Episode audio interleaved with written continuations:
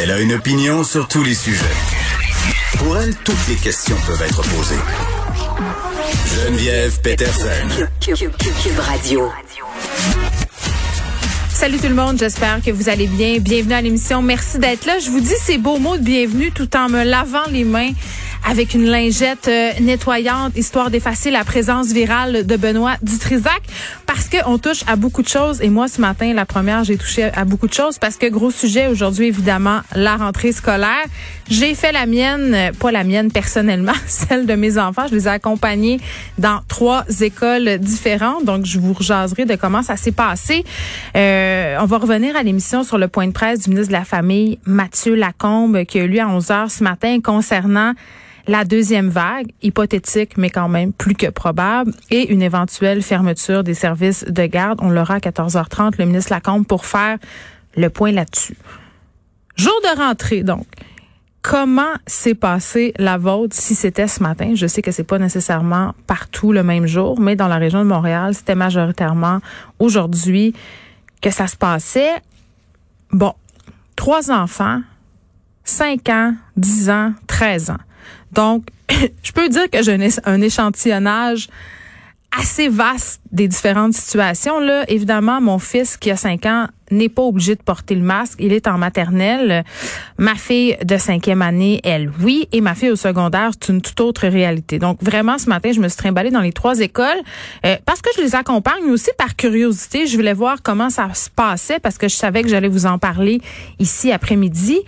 Euh, J'y allais avec toute la bonne foi du monde. Ça, je pense que c'est important de le souligner là, parce qu'on a beaucoup, et moi la première, euh, essayé de voir qu'est-ce qui fonctionnait pas. On a questionné aussi hein, le gouvernement sur les mesures mises en place parce que c'est notre rôle de le faire.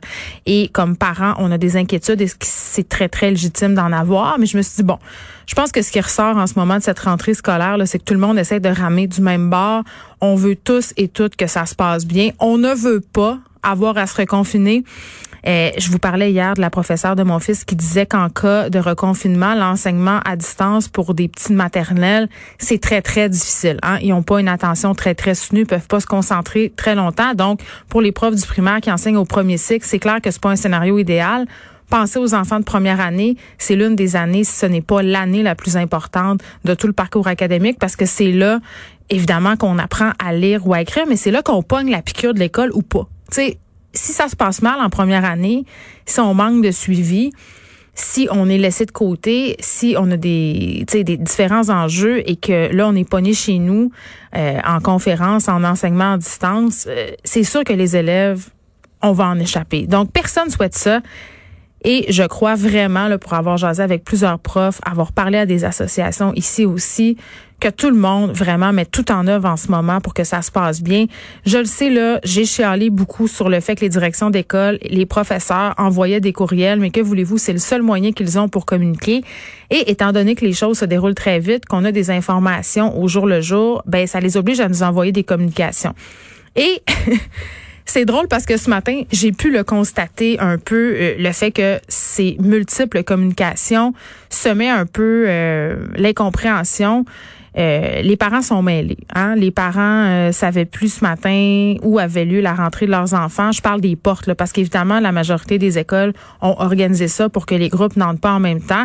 C'était bien organisé, mais pour vrai, les parents, je parlais à des amis euh, qui ont des enfants à l'école de mes enfants, puis ils me disaient, écoutez, on, on est perdu, on sait pas, on sait pas où se garrocher et tout ça, mais ça, c'est une chose. Mais ce qui m'a vraiment, vraiment jeté à terre, c'est les parents entassés près des portes des cours d'école, justement, parce que on savait plus trop quoi faire ni où aller. Tu sais, les enfants portent des masques et eux non. Pas de masque donc pour les parents, pas de distanciation. Il y avait des tapons de 50, 60, 100 personnes agglutinées près des grillages des cours de récréation. Ça jasait ça, là. Hein? Qu'est-ce que tu as fait en fin de semaine? On va-tu faire un party de ruelle? On va-tu se voir après l'école? Ça serait le fun que nos kids jouent ensemble. Et ça se postillonnait d'en face. Ah ouais, pas de problème. Puis j'étais là, pour vrai, là, tu sais, on a martelé aux enfants depuis des mois qu'il fallait maintenir une distanciation. Et là, on les a convaincus que porter le masque à l'école, c'était la chose à faire. Et nous, on se pointe là, les parents, pas de masque. Puis là, je dis nous, mais je m'inclus pas vraiment là-dedans parce que moi, je peux vous dire qu'un matin, je le portais, mon masque. On se pointe là, donc pas de masque, pas rien. Faites ce que je dis, pas ce que je fais. Et là, je me retourne je me dis, bon, là, Geneviève, peut-être que c'était seulement une école. Hein? Ça ne se passe pas nécessairement comme ça partout. Je dois dire qu'aux deux autres écoles de mes enfants, c'était pas ça le scénario, mais il y a plusieurs commentaires sur les réseaux sociaux ce matin sur cette situation-là des parents entassés près des portes des cours de récréation. Donc, sérieux, là, euh, je pense que c'est important de donner l'exemple. C'est important aussi de pas se relâcher. Je sais qu'on a eu un break cet été, là, mais l'hiver s'en vient. On va être obligé euh, d'être davantage à l'intérieur. Et vraiment, ce matin, j'étais un peu découragée. Ceci dit, outre ça, là, ce qui est quand même majeur quand même, ça s'est bien passé. Ça roulait rondement, c'était bien organisé. Euh, tout a bien été. À l'école secondaire, évidemment, c'était un peu différent parce que je pense que les élèves étaient très contents de se retrouver. Donc, j'ai vu aussi des situations d'enfants, euh, pardon, pas des enfants, des adolescents. Ma fille aimerait pas ça. que je la, je la traite d'enfant.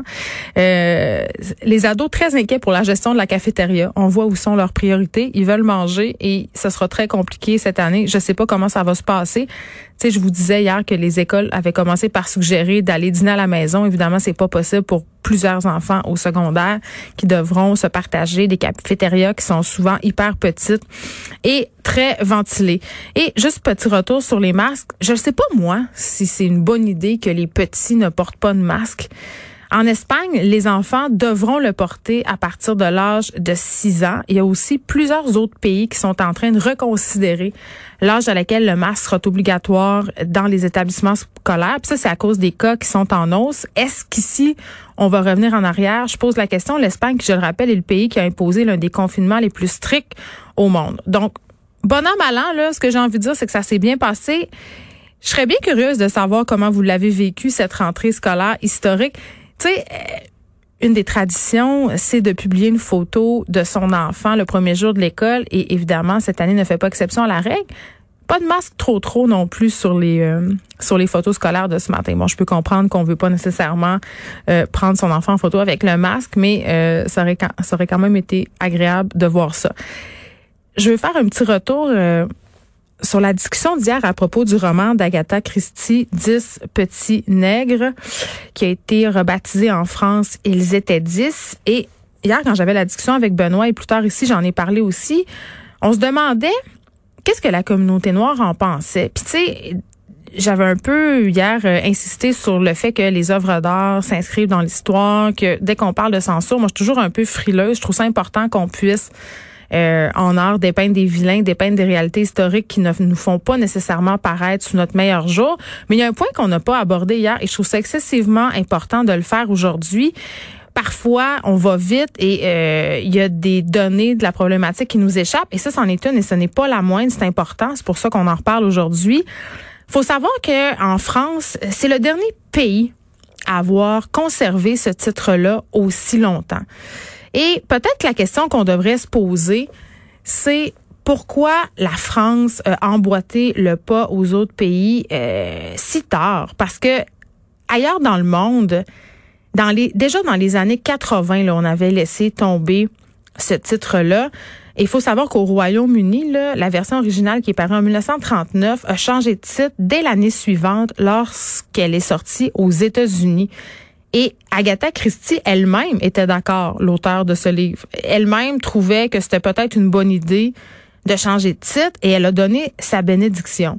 Donc, je me dis qu'un point aveugle de cette discussion-là, c'est quand même de se dire, même les États-Unis, euh, qui ont un passé esclavagiste quand même euh, très, très connu, là, si les États-Unis ont été capables, dans les années 40, de retirer ce mot-là, le N-word, pourquoi la France a attendu aussi longtemps. Et bon, euh, c'est une question évidemment euh, peut-être euh, de rapport historique à, l'esclavage, c'est sûr, mais en même temps, est-ce que ça enlève quelque chose au récit qu'on l'ait rebaptisé? Je ne pense pas. Donc, fin de la parenthèse sur ce livre d'Agatha Christie qui s'appellera désormais Ils étaient dix en France.